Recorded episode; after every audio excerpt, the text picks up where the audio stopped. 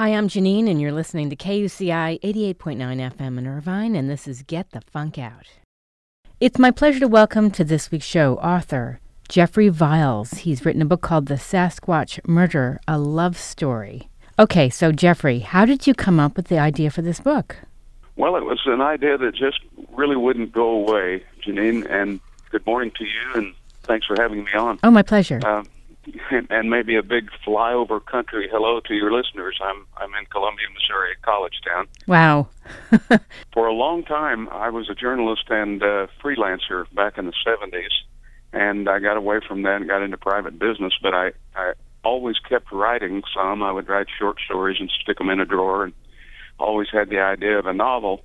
And for a debut novel, I certainly wanted to write something that people would be interested in reading. So the one thing that kept cropping up in my mind was our eternal human fascination with monsters, going clear back to Beowulf, one of the earliest examples of English literature that we have. Mm-hmm. So I was thinking about the Sasquatch things that we hear about all over the country, in fact, all over the world, sightings of unknown creatures. And I didn't really have a fully developed idea about what what the book might end up looking like, but uh, actually that's several years ago, because it took me several years to, to get this done with business uh, obligations. Several years ago, I was lying beside a pool not very far from you in Palm Desert, California. Oh, nice. In the wintertime, and had my notebook handy, and I'm thinking, okay, a guy accidentally shoots and kills a Sasquatch, so now we know they're real. We're, we're no longer guessing as to whether these things exist or not. Mm-hmm. So what happens then? And the idea popped into my head, well, he gets charged with murder. And that's and wow. that produced that produced enough of a hook for me to continue, and that is, without being a spoiler, that's the that's the basis of the story. I love it. I do want to mention you're a former journalist turned oilman, turned restaurant restaurant owner, turned property developer, and now turned fiction writer. Absolutely. I've had lots of hats. And I still have commercial property that requires me to tend to it, so I'm not completely out of the business world at this point, but I do have more time to write these days, and I'm working on another project with some of those short stories that I tucked away in a drawer years ago. I'm trying it, to clean them up and see if there might be something there. Isn't it um, amazing? I, I love to write as well, and I'm guilty of also writing things and putting them aside and then rediscovering, rediscovering them about eight years later. Um uh, There's something so cathartic about writing, but then sometimes nothing happens with it. How did you finally make this happen?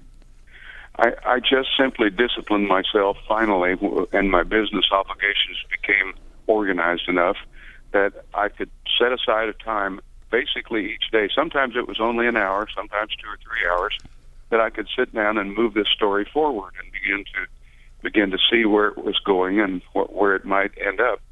So um, over a period of two or three years, I, and, and that seems like a long time, and it is, but if you can only work on it an hour here and two hours there, it takes time.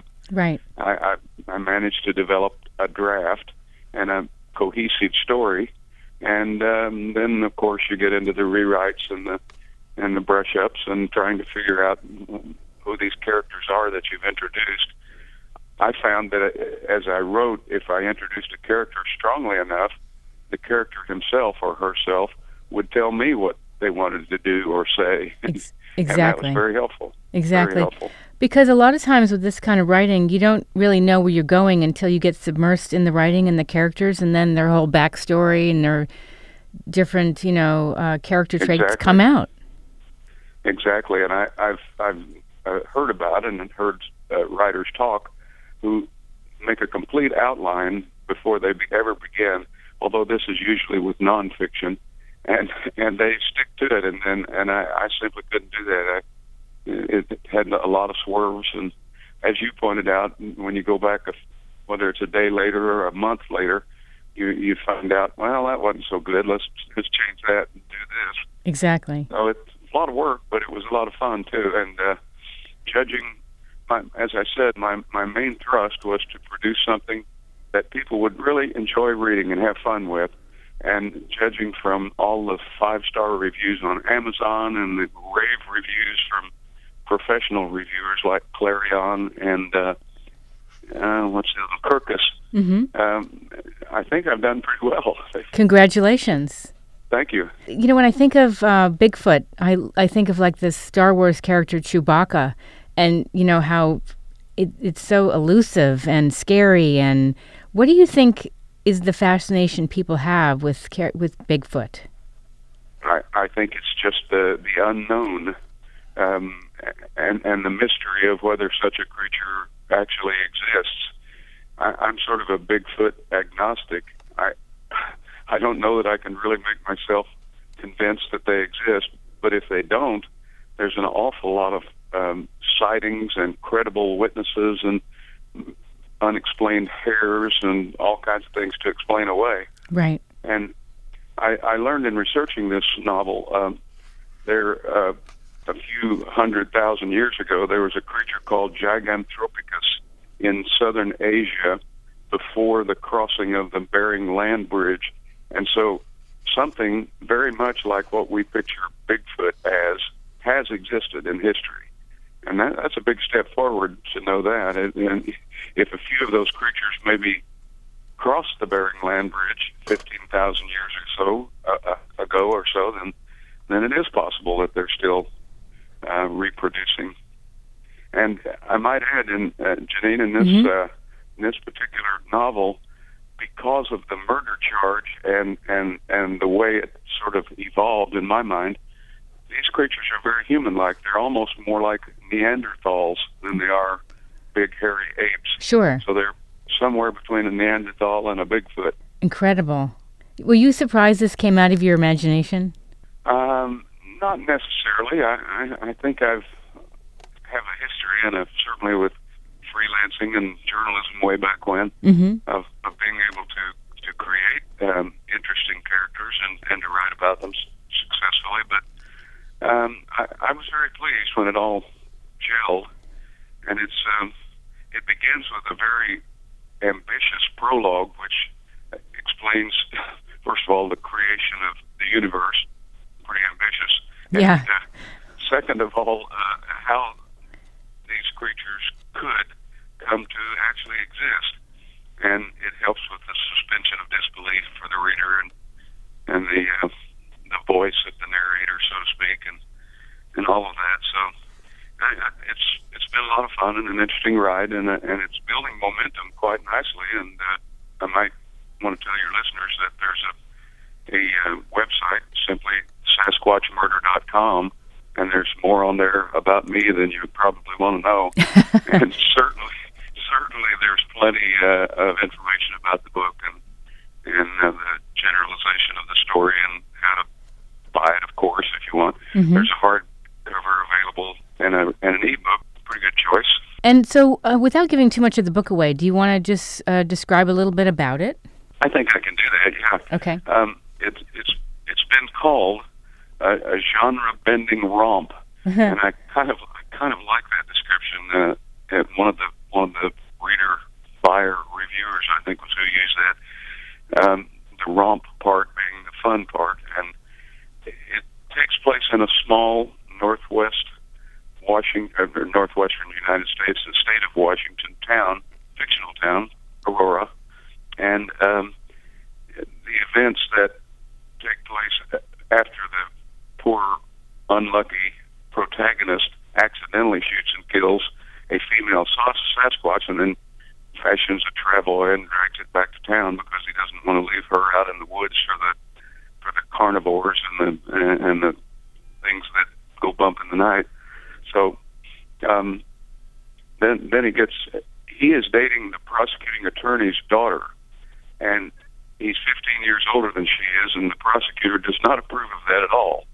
And hmm. so the prosecuting attorney files murder charges, and uh, from there, there, there's a there's a young man who's uh, watching the body be unloaded uh, in secret. He's hiding across the street. It's nighttime, and he immediately gets it on the internet. And of course, you could predict what would happen from there. It's a gigantic stir on the internet, reverberates into the White House. The White House sends out the black S U Vs. Wow. Um, there, and it, the story gets quite complex. You need a movie. And, this could be a movie. Uh, well, uh, thank you. I'm, I'm glad you see that. There are two different uh, development companies in L A that are that are looking it over. That doesn't mean much these days. I know. They talk about they talk about development hell, and you probably know about that. Yes. And uh, and nothing has been actually signed or, or done, but at least they at least they think it's uh, worth a hard look. Interesting. The, I... the reviews that uh, that make you feel good when you've finished a project like this are the kind that uh, there's one review that rated it five out of five, just like a bunch of Amazon people did, and it, she reviewed it and said The Sasquatch Murder is an accomplished and thoroughly enjoyable tale, the kind of book one is sorry to finish because it's such good company. I, I couldn't have written that better myself. Right. I think it's fantastic.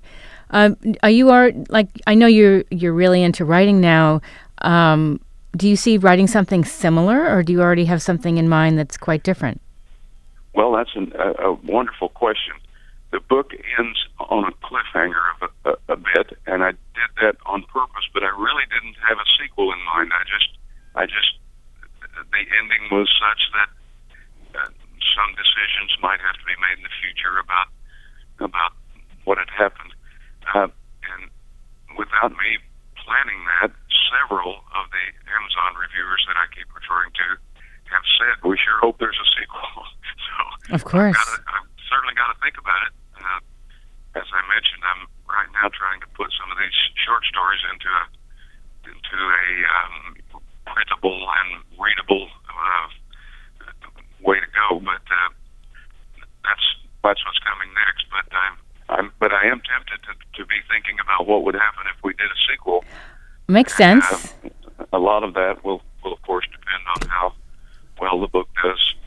It's hard to sell fiction books these days, especially when you're an unknown Midwestern and former journalist who's doing a debut novel. No matter how good it is. Oh, I know. It's, it's just uh, fiction is, is like that. It's Here, tough to sell. Here's a here's a, a thought. You said the Sasquatch was female?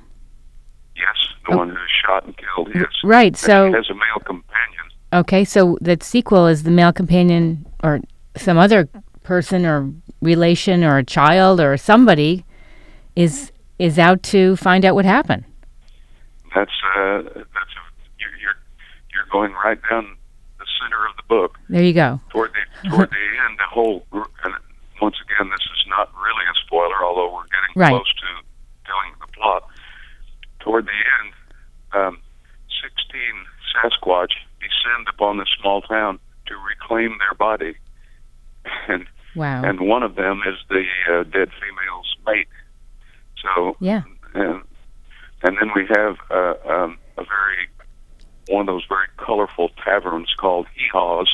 And we um, have a group of Heehaws regulars and elbow benders, and, and they are, they confront Sasquatch, so there's there's something that happens that's just not supposed to happen. Don't give it away. there's there's there's a lot there, so we're not giving it all away. Fantastic. So where can people find out more about you? Well, the website would be the easiest, of course, um, and um, there's plenty of information on there, a mini biography and uh, and some notes about my long and thankfully successful career in business. And uh, so the sasquatch murder dot com is the first place to go, and it's it's a professional website that uh, one of the tenants in my commercial property is a, is a computer company, software company, and so I turned to them, and they, they made up a beautiful website for me. Fantastic. Uh, That's great. Yeah. Well, it's been a pleasure chatting with you, Jeffrey. I want to thank you so much for calling in to our K U C I studios. Well, thank you, Janine, and judging from the title of your show, it m- must be a lot of fun. Get the Funk Out is definitely a lot of fun. You know, I wanted to ask you, um, has becoming a writer later on and revisiting things you've written helped you through any funks at all? I I think so. I, I mean, I've never had any particular problem, but I am certainly older than most uh, debut writers. I didn't plan it. I didn't plan to get long of tooth before I ever got around to writing a novel. It just sort of happened that way.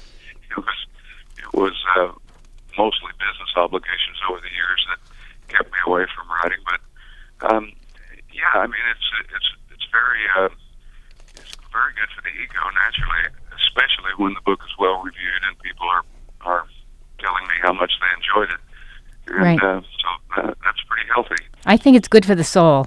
I think it's good yeah. just to have something else where you feel productive and creative, and and you're also, for you, you're living in this other world. It's exciting. It, it certainly does. And when you're when you're writing any kind of fiction, you you, you better you better be deeply into that world, before, because it's not going to be very good without it. That's right. That's right.